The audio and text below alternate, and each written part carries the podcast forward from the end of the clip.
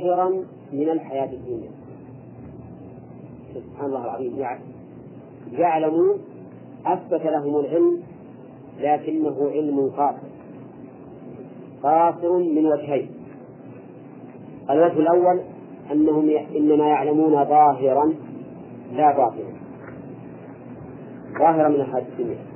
وكم من الأمور الخفية في هذه الحياة لا يعلمها أولئك الكفار.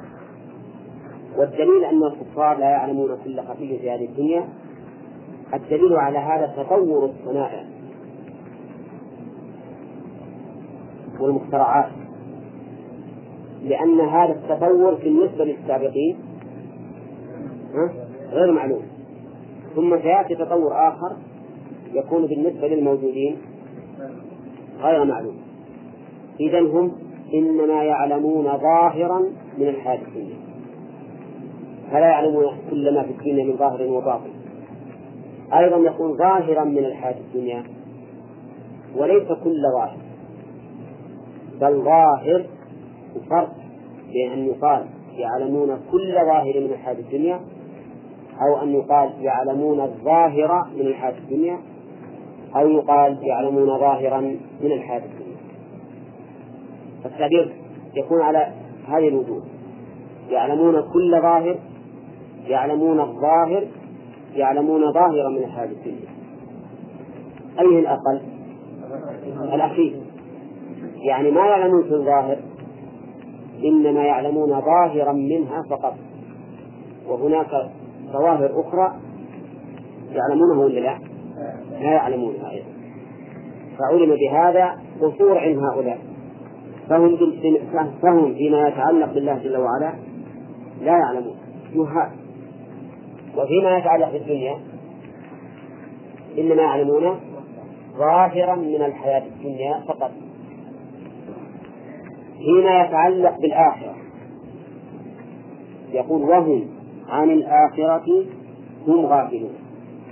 وهم عن الآخرة هم غافلون. جملة إسمية أكد فيها المبتدأ. أين الذي أكد هم عن الآخرة هم غافلون. الثانية هم توكيد للأولى. ولو صرفت وقيل وهم عن الآخرة غافلون. يستقيم الكلام ولا لا؟ يستقيم. لكنها كررت للتوكيد. يعني هم بالنسبة لأمور الآخرة غافلون معرضون عنها. لا يفكرون فيها. تجد الواحد منه في أمور الدنيا تنبهر من علمه بها. ولكن في أمور الآخرة عنده غفلة ما يفكر فيها ولا يحاول أن يحمل فكره. وينظر في هذا الخلق العظيم ماذا يكون مآله وما وكيف خلق وإلى أين ينتهي. غافل. قال الله تعالى في آية أخرى بل قلوبهم في غمرة من هذا. يعني من أمر الإيمان بالله وبرسوله صلى الله عليه وسلم. طيب والأعمال الأخرى؟ ولهم أعمال من دون ذلك هم لها عاملون. يدركونها تماما. لكن في أمر الإيمان بالله والآخر لا. قلوبهم في غمرة. ولهذا هذه الغمرة يجد جزاءها إذا قيل له لقد كنت في غفلة من هذا فكشفنا عنك غطاءك فبصرك اليوم حديث وهذا متى يكون؟ يكون يوم القيامة. يوم القيامة.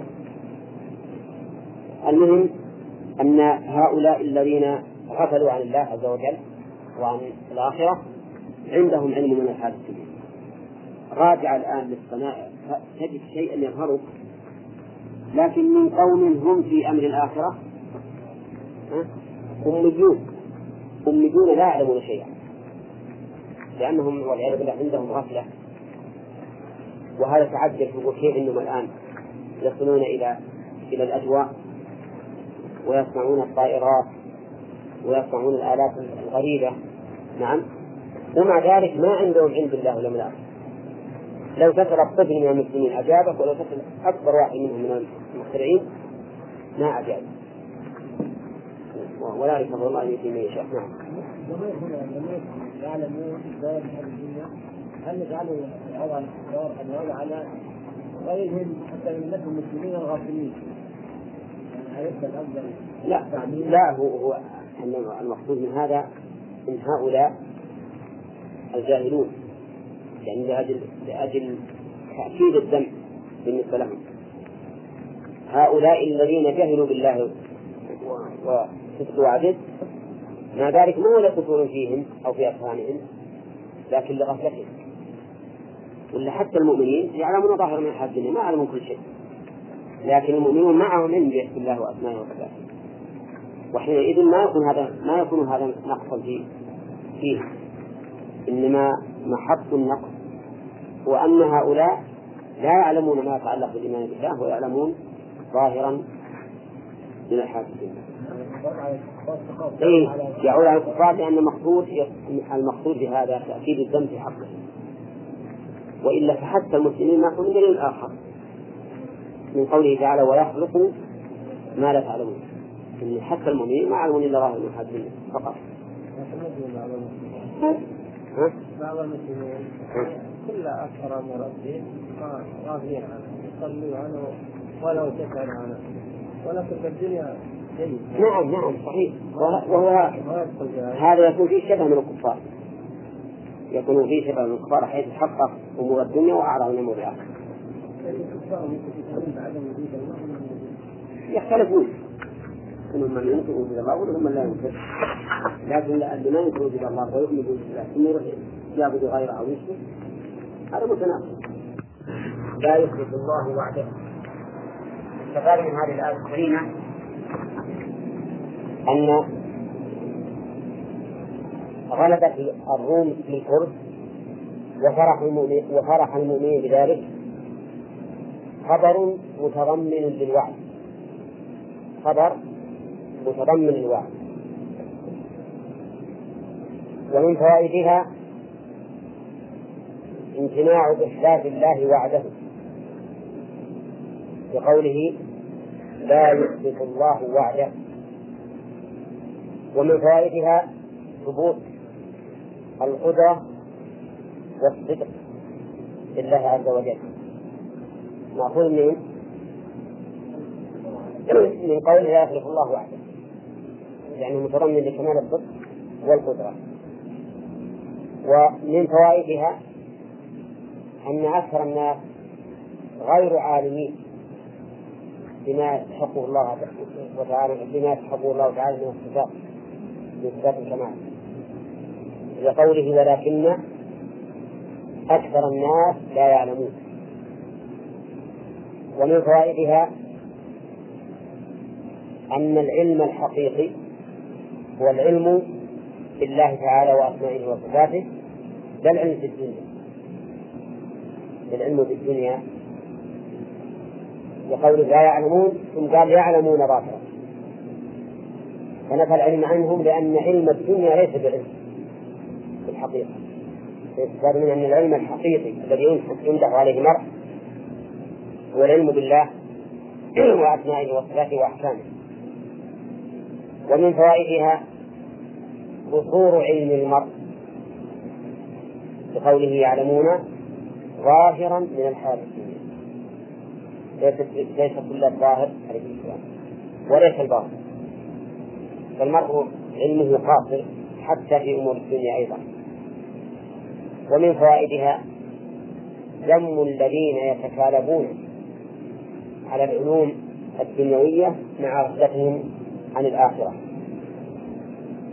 بقوله يعلمون ظاهرا من الحياة الدنيا وهم عن الآخرة هم غافلون. ومن فوائدها أنها تتضمن مدح من يقبلون على الآخرة ويحرصون عليها وإن فاتهم شيء من أمور الدنيا. لأنه إذا ذم من كان على العكس فذم الضد مدح لضده. الذين يقولون على الآخرة وإن كان ما عندهم إلا علوم قليلة من الدنيا أكمل بكثير. من الذين يقبلون على الدنيا نعم ويقبلون عن الآخرة. وهذا ما تدل عليه هذه الآيات. ومن فوائدها أيضا أن أنه لا يمكن للمرء الإحاطة بعلم الدنيا أيضا. وأظن ذكرناه ولا؟ قصور علم المرء. قصور علم المرء ذكرناه طيب إذا ما ما ثم قال الله تعالى أولم يتفكروا مدة درس اليوم. أولم يتفكروا في أنفسهم. ليرجعوا عن غفلتهم.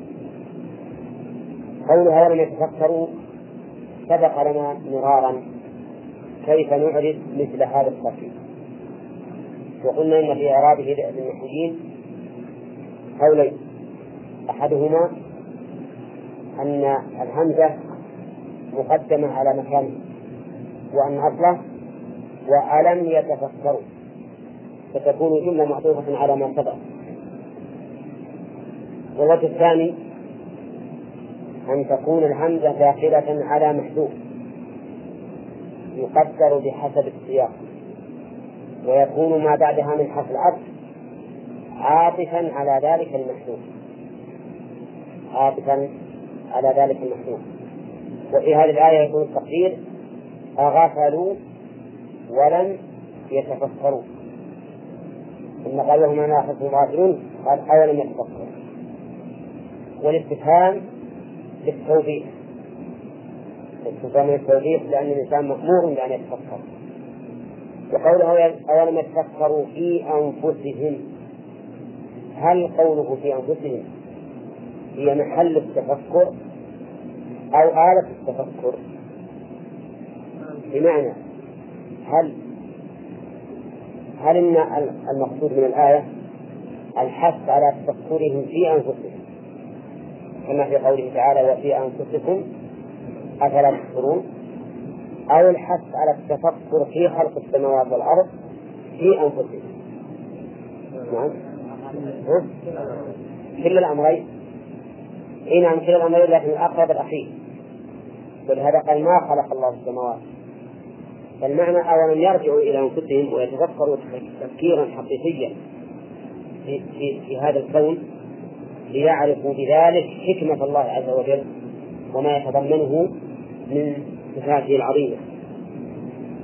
وقوله في أنفسهم ما خلق الله السماوات والأرض وما بينهما إلا بالحق.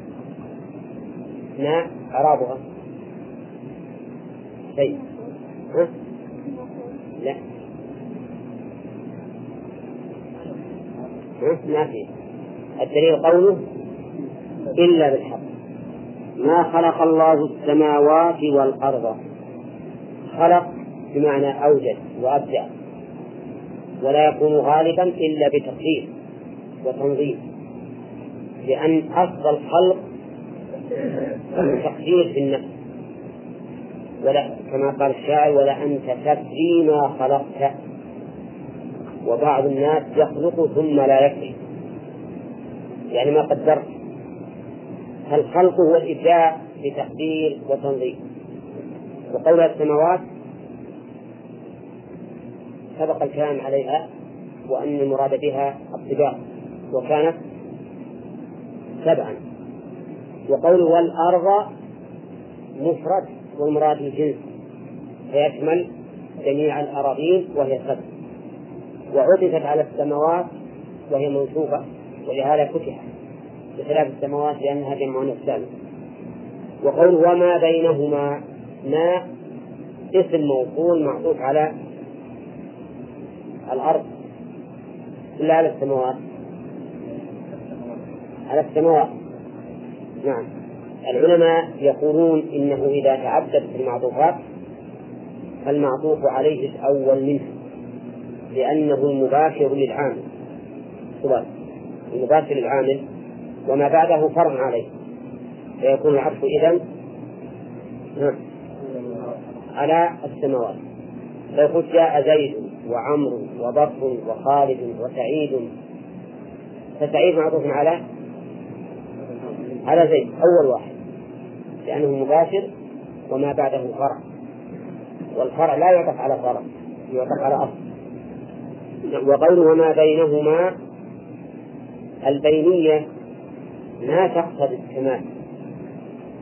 فقد يكون الشيء بين الشيئين وهو لا يمس أحدهما. فهنا اللي بين السماء والأرض لا يلزم أن يمس. ولكن هل يمكن أن يمس؟ يمكن. يمكن لكن لا يلزم. نعم. فعلى هذا نقول ما بينهما يشمل السحاب والرياح والنجوم والشمس والقمر وغير ذلك من المخلوقات العظيمة التي ما نعلمها. وفي الإشارة وفي, وفي, وفي التنصيص على ذكر ما بين السماوات والأرض. فيه دليل على أن ما بينهما أمر عظيم. يقارن بنفس السماوات والأرض.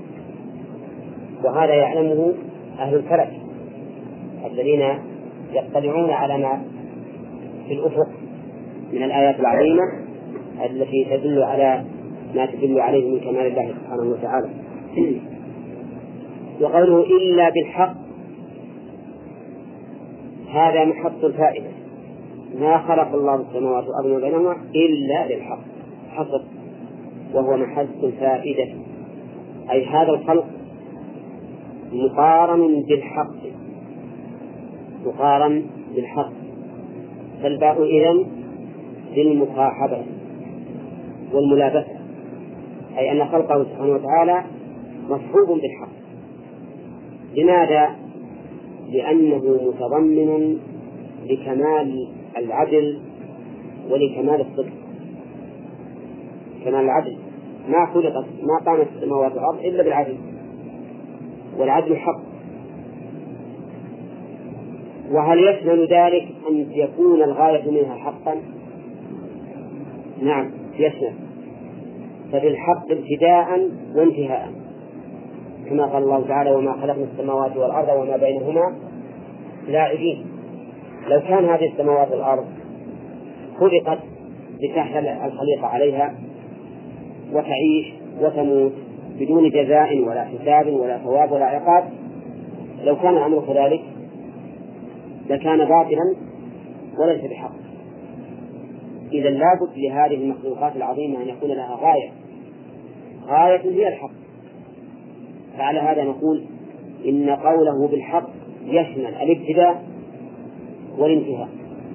وقوله أجل مسمى معطوف على بالحق. يعني ما خلقهما أيضا إلا بأجل مسمى. مسمى معين والأجل غاية الشيء. ومسمى من قبل من؟ من قبل الله سبحانه وتعالى والذي عينه. وقوله في أجل يشمل الابتداء والانتهاء. فابتداؤها بأجل وانتهاؤها بأجل أيضا. فإن الله تعالى أوجد هذه السماوات والأرض بعد أن كانت معدومة. وإيجاده لها كان في كان بالأجل المعين عنده. وكذلك سوف ينهي السماوات والأرض وإنهاؤه إياها بالأجل. إذا كل شيء عند الله عز وجل مقدر. حتى الحوادث التي تحدث في السماوات والأرض بعد خلقها وإيجادها كله بأجل.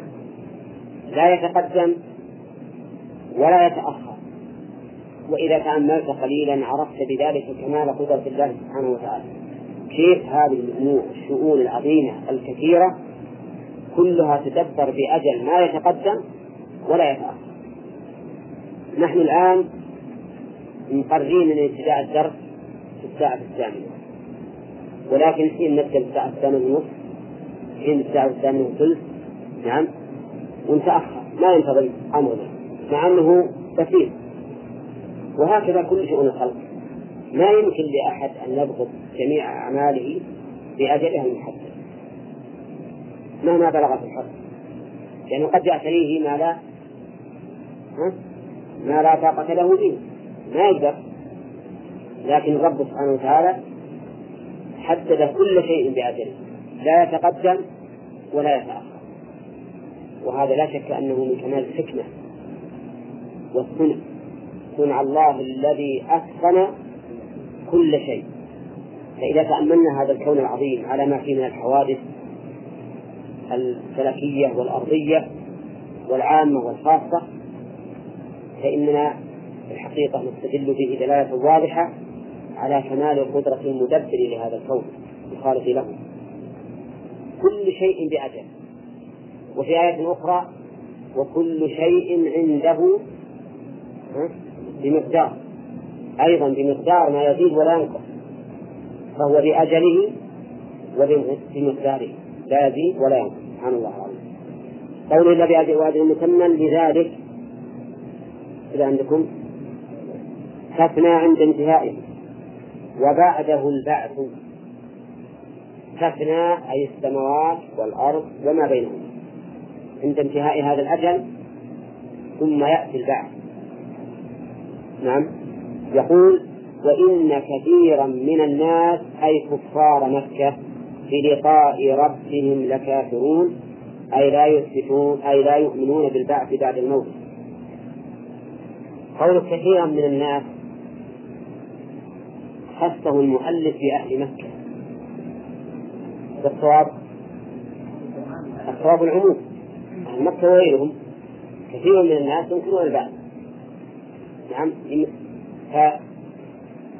يمكن نجد في غير أهل مكة من هو أشد منه إنكارا للبعث فتخصيص العام في القرآن أمر لا ينبغي إلا إذا قام الدليل على هذا. فعلى الحين والرأس. وقول بلقاء ربهم لكافرون. اللقاء بمعنى المواجهة والمقابلة. وكل إنسان سوف يلقى الله عز وجل. يا أيها الإنسان إنك كادح إلى ربك كدحا فملاقيه. أي إنسان؟ المؤمن ولا الكافر؟ حتى الكافر. اي نعم قال يا أيها الإنسان. عام. ثم قال بعد قوله فملاقيه فأما من أوتي كتابه بيمينه وأما من أوتي كتابه من وراء ظهره. فدل هذا على أنه عام. فكل أحد ملاق لله عز وجل وسوف يحاسبه ولكن حساب الله للناس يختلف. المؤمن يقرره بذنوبه فإذا أقر بها غفر له. وأما الكافر والعياذ بالله فإنه يخزى بها ويعاقب عليها ويكون هوانا له. قال بلقاء ربهم لكافرون. اللام في قول لكافرون. ليش؟ للتوكيد. وكافرون خبر إن وبلقاء ربهم متعلق به. وقدم عليه لمراعاة الفواصل لمراعاة الفواصل ومراعاة الفواصل في القرآن الكريم ظاهر ظاهر. لأن القرآن أو لأن الكلام عامة إذا كان له فواصل متفقة يكون هذا أنشط للنفس وأرغب في استماعه وتلاوته. قال بلقاء ربهم لكافرون. الكفر في اللغة الكفر ومنه سمي الكفر الذي هو كافور النخل الطلح غلاف الطلح لأنه يكثره والمراد بالكفر كفر نعمة الله عز وجل على المرء بحيث يعطيه إذا أمره ويجحده إذا طلب منه الإيمان وأنواع الكفر كثيرة منها الكفر المخرج عن الملة ومنها الكفر أي خصال كفر وليس الكفر المطلق. وهذا يرجع إلى حسب النصوص الشرعية. وإن كثيرا من الناس بلقاء ربهم كافرون أولم يسيروا في الأرض؟ فينظروا كيف كان عاقبة الذين من قبلهم. هذا معطوف على قوله أولم يتفكروا. فالتفكر في خلق السماوات والأرض. والسير في الأرض فقط. ثم السير في الأرض إما أن يكون سيرا بالأقدام أو سيرا بالأفهام. إن كان سيرا في الأفهام فهو داخل فيما سبق. قول نعم. وقد نقول إن هذا أخف مما سبق. لأنه قال هنا فينظر كيف كان عاقبة الذين من قبلهم. فهو نظر في حوادث لا في خلق الأرض. لا في خلق الأرض. فتكون هذه الآية منفصلة عن التي قبلها من حيث المعنى. فالأولى تفكيك ولهذا جاء في جاء متعلقها عام. السماوات والأرض وما بينهما وهذه السير لأمر مخصوص. ما هو؟ أي الحوادث. أن ينظروا كيف كان عقبة الذين من قبل فيشمل السير السير بالقدم والسير بالفكر والفهم. على القول بأنه سير أقسام يكون السير حسيا وعلى الثاني يكون معنويا. فيشمل السير الحسي والسير المعنوي. السير الحسي إذا قال قائل كيف تطلبون من الإنسان أن يسير بقدمه إلى مواقع العذاب؟ وقد نهى النبي عليه الصلاة والسلام أن ندخل مواقع العقاب إلا ونحن باقون نقول لا تعارض. لا تعارض. لأن هذا هو المقصود من السير إلى مواقع العذاب. المقصود به على التعاض والانزجار. وهذا هو تحقيق وهذا يتحقق بالبكاء. ولهذا نهى النبي عليه الصلاة والسلام ان ندخل على ديار ثمود إلا ونحن باكون وقال إن لم تكونوا باكين فلا تدخلوا. وبعض الناس رحمه الله وبعض الناس يذهب إلى ديار ثمود على سبيل النزهه والطرب والتمتع بالمناظر. ولهذا يأخذون لها صورا خوفا أو إعجابا. إعجابا بها. وهذا من قسوة القلب والعياذ بالله. والجهل بما جاء به النبي عليه الصلاة والسلام. لأن غالبا يكون جاهلا. غالب هؤلاء الذين يذهبون في هذا في هذا المقصد يكونون جاهلين. ما نقول إن كلهم عندهم قسوة قلب تعمدوا مخالفة الحق. لكننا نقول عندهم شيء من الجهل. عندهم شيء من الجهل وإلا فلا يجوز للانسان فيه. ما يعرف من نفسه انه إذا ذهب يتأثر حتى يبكي لا يجوز أن يبكي لأن النبي عليه الصلاة والسلام نهى عن ذلك. وقوله في الأرض أن يصير في الأرض. في. وش معناها؟ ها؟ قيل معناها على. لأنها لو أخذت بظاهرها لكان السير في سراديب تحت الأرض. يعني في الظرفية. والظرف محيط بالمظروف من جميع الجوانب. ولا يمكن أن تحيط بك الأرض من جميع الجوانب إلا إذا كنت داخل الأرض في دبابة. وليس هذا مرادا. وليس هذا مرادا. فعلى هذا تكون في بمعنى على. في بمعنى على. وقيل إن في للظرفية في للظرفية على ذلك ولا حاجة إلى إلى تأويله. وأن ظرفية كل شيء بحسبه. فيكون في الأرض معناه في ظهر الأرض. في الأرض أي في ظهر الأرض. وكل أحد يعرف أنه لا يراد أن تخرق الأرض وتمشي بأسفلها. ما ما حد يفهم هذا. وأيا كان فإن المراد السير على ظهر الأرض. ساعة الأرض.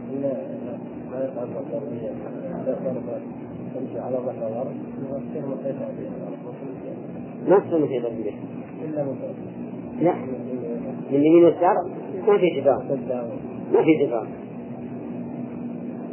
على كل حال المعنى واضح. يعني حتى لو لو قلنا إن في ظرفيه فيقول الظرف في كل موضع بحسبه. ما هو لازم يكون في في جوف.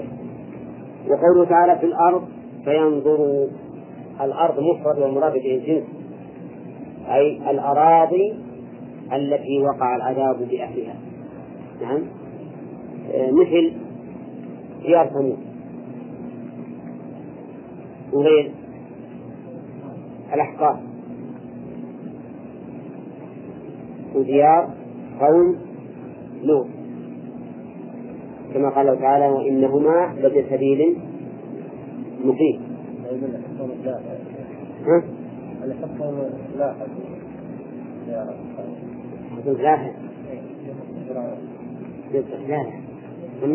سنعود ها؟ الظاهر اي اي مثل ما قلت إن الجهل الغالب عليه الجهل ولا ما شاء الله أحد يخلع مكان نهى الرسول عليه الصلاة والسلام عن دخوله إلا وفي حال الكفر لكنه غالب هو جهل. قال فينظروا فينظروا كيف كان. ينظروا. نظر بصر أو نظر بصيرة؟ إن كان السيد بالقدم فالنظر نظر بصر. إن كان السيد بالفهم النظر نظر بصيرة يعني فينظر بعين البصيرة أو بعين البصر حسب السير الذي سبق وقوله فينظر ألف هنا هل هي سببية أو أو عاطفة سببية ولا عاطفة؟ ها؟ يجوز فيها الوجهان يجوز أن تكون عاطفة والمعنى أفلم يسيروا فلم ينظروا. فلم يسيروا فلم ينظروا. ويجوز أن تكون سببية. المعنى أفلم يسيروا فبسبب سيرهم. نعم. ينظروا كيف كان عاقبة الذين من قبلهم نعم. إذا سار على الأرض إنه ينظر إلى البصر. نعم. ما ما يصير عين البصيرة.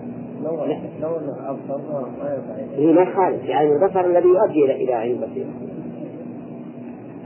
لكن إيه؟ يعني هو المقصود إنك إذا سرت بقدمك ما هو بإنك لو كنت المكان غمض تنظر بالعين لكن عاد هذا النظر بالعين هل يفيد ولا ما يفيد؟ إن كان ما في بصيرة ما يفيد. يصير المراد بالسير على القدم النظر بالعين ليؤدي ذلك إلى النظر في البصيرة وإلا في النظر المباشر بالسير على القدم هو العين. نعم. وقوله فينظروا يسيروا وينظروا وش اللي لازمهم؟ مجزومات إيش؟ مجزومات في حذف النون والواو حذف النون والواو لأنها من الأفعال خمسة. وقوله كيف كان عاقبة الذين من قبلهم؟ كيف هذه اسم استفهام؟ خبر كان مقدما. وعاقبة اسمها في مكانه. والعاقبة مصدر بمعنى العقبة بمعنى العقبة. وعاقبة الشيء ما يبلوه ويأتي بعده. فقول عاقبة الذين من قبلهم أي ما تلا تكذيبهم للرسل وقول الذين من قبلهم من الأمم على إهلاك وهي إهلاكهم بتكذيبهم رسلهم وش عاقبة ثمود؟ ها؟ الإهلاك والدمار عاقبة عاد الذين استكبروا في الأرض وقالوا من أشد منا قوة؟ ما نحن أشد منا قوة؟ عاقبتهم أن أهلكوا بأمر من ألطف الأشياء وهو الريح. الريح لطيف جسم لا يرى. نعم. هؤلاء الكبار الأجسام الشديد القوى أهلكوا بهذه الريح اللطيفة التي لا ترى. نعم. ليتبين ضعف الإنسان. ليتبين ضعف الإنسان. وأنه مهما كان فالله عز وجل أقوى منه. كما قال تعالى أولم يروا أن الله الذي خلقهم هو أشد منهم قوة. وكذلك قرى قوم لوط الذين أسرفوا فتلفوا والعياذ بالله أسرفوا ونعموا حتى كانوا من شدة الترف والعياذ بالله يعدلون عما خلق الله لهم من أزواجهم إلى إتيان الذكور. نسأل الله العافية. قال كيف كان عاقبة الذين من قبلهم؟ كانوا أشد منهم قوة. كان جملة استئنافية يراد بها بيان حال هؤلاء السابقين. أشد منهم قوة كعاد وثمود. لا شك أنهم أشد من قريش قوة. عاد معروف قوتهم. ذات العناد. التي لم يخلق مثلها في البلاد.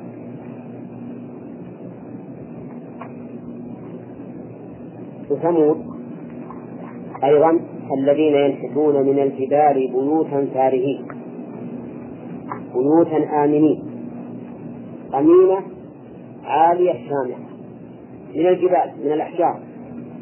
وهذا يدل على القوة. ومن السهول يتخذون قصورا وتتخذون من سهولها قصورا قصورا عظيمة فخمة. هذا ما حصل لأهل مكة. ومع ذلك دمرهم الله عز وجل بكفرهم وتكذيبهم. كانوا أشد منهم قوة وآثاروا الأرض. وآثاروا الأرض. معطوفة على كان. نهيب على خبر كان على كان نفسها. عاقبة الذين من قبلهم كانوا عاقبة الذين من قبلهم أثاروا الأرض. أثاروا الأرض. وليست معطوفة على أشد حتى نقول كانوا أشد منهم وكانوا أثاروا الأرض وعمروها بل معطوفة على كان أثاروا الأرض يقول حرثوها وقلبوها للزرع. بعده؟ والغرب. هذا إثارة الأرض.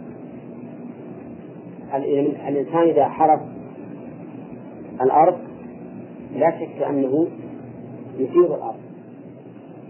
أولا تعرفون الحرث بالمسحات ولا بالجرارات تثير الأرض يعني ترفعها.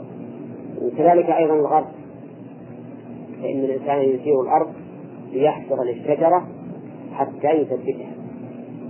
فهؤلاء أشد منهم قوة وأيضا قد أثاروا الأراضي. أهل مكة ما أثاروا الأرض لأنه واد غير ذي ظرف وأثاروا الأرض وعمروها أكثر مما عمروها. عمروها أي السابقون. عمروا الأرض والشغل في التجارة والبناء والمصانع وغيرها. سليمان عليه الصلاة والسلام قال له قال الله له نعم. يعملون له ما, يشاء. من محاريب وتماثيل وجفان كالجواب وقدور الراسية جفان الصحافة اللي فيها الطعام. كالجواب وش الجابية؟ بركة الماء. كبار ولا صغار هذه؟ ها؟ حفظ كبر بركة الماء. هذا عظيم وقدور الراسيات ما من كبرها وكثرة الطعام فيها. هذا كله وما هو مثله ما حصل لهؤلاء لقريش. فأمروها مما أمروها وجاءتهم رسلهم بالبينات بالحجج الطاهرات البل المصاحبة أو للتعبير. يجوز هذا وهذا. المعنى أن الرسل عليهم الصلاة والسلام جاءتهم بالبينات رسلهم من قبل من؟ من قبل الله سبحانه وتعالى.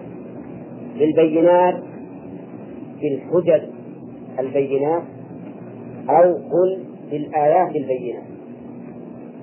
التي تشمل الحجج والأحكام. فإن الحكم إذا كان حكما عادلا نافعا للعباد فإنه بينة تدل على صدق من أتى به. طيب الرسل كلهم جاءتهم جاءوا بالبينات نعم. ما من رسول إلا أتى ببينة. لقد أرسلنا رسلنا رسلنا بالبينات. بعد وأنزلنا معهم الكتاب والميزان. إذا ففي فمع كل نبي كتاب. كل نبي له كتاب. كل نبي له آيات بينات. الناس أمة واحدة فتعافى الله من النبيين مبشرين ومنذرين وأنزل معهم الكتاب ليحكم بين الناس بالحق. ليحكم بين الناس فيما اختلفوا فيه. كذا؟ نعم. آه المهم إن ما من رسول إلا معه بينة ومعه كتاب. وقوله جاءكم من بالبينات فما كان الله ليظلمهم بإهلاكهم بغير جرم ولكن كانوا أنفسهم يظلمون بتكذيبهم. فما كان الله ليظلمهم. اللام في قوله ليظلمهم إعرابها لام الجحود تسمى لام الجحود أي لام النفي لملازمتها له وقد سبق لنا يا غان إن لام الجحود ما سبق ما سبقها. قرأناها في الأردنية.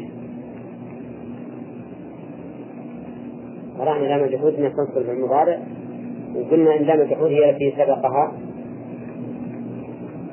لم أو ما كان. لم يكن. لم يكن. أو ما كان.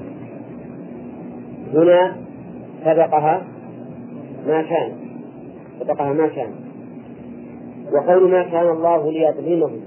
إذا قول إذا قيل ما كان الله ليفعل كذا. أو ما أشبه ذلك فاعلم أنه للممتنع غاية الامتناع. ممتنع غاية الامتناع. وما كان ربك نسيا. ممتنع غاية الامتناع. وما كان ربك مهلك القرى حتى يبعث في أمها رسولا. ممتنع غاية الامتناع.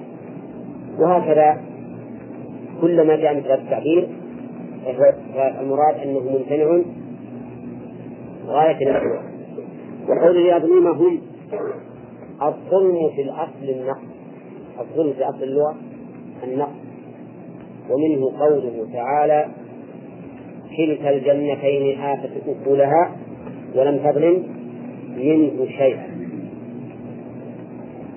وهو في الشرع كذلك. نقص فيما يجب. فيشمل الإهمال في الواجب والتعدي في المحرم. التعدي في المحرم نقص لأنك بخست نفسك حقها حيث لم تجتنب المحرم. وكذلك أيضا التخطيط في الواجب نقص. فمن قصر في واجب فقد ظلم نفسه. ومن تعدى في محرم ها؟ فقد ظلم نفسه لأنه نقص مما يجب أن يعامل به نفسه. فيكون الظلم إما ترك لواجب إما تركا لواجب وإما فعلا لمحرم. بالنسبة لله عز وجل وما كان الله ليظلمه. هذه الصفة سلبية ولا ولا ثبوتية؟ سلبية. وش تتضمن؟ كمال العدل. فهو لا يظلمهم لا لأنه عاجز عنه ولا لأنه غير قابل له. ولكنه لكمال عدله سبحانه وتعالى. ما يمكن أن نعم. ونفي الظلم يكون لثلاثة أسباب. إما للكمال أو العدل أو عدم القابلية. إما للكمال يعني كمال العدل أو العدل أو عدم القابلية. تفضل. إذا قلت إن الجدار لا يغلب فهو لعدم القابلية. ما يقع منه الظلم أصلا. إذا قلت فلان ضعيف لا يظلم عدوه. هذا للعدل. قال الشاعر مبينة لا يقدرون بذمة ولا يظلمون الناس حبة خردل. ليش؟ ها؟ لعدلهم وإذا قلت إن الله لا يظلم الناس شيئا نعم فهو لكمال عدله. هو قادر جل وعلا على أن يظلم لكنه ممتنع عليه من بكمال صفاته. كمال صفاته لا يظلم.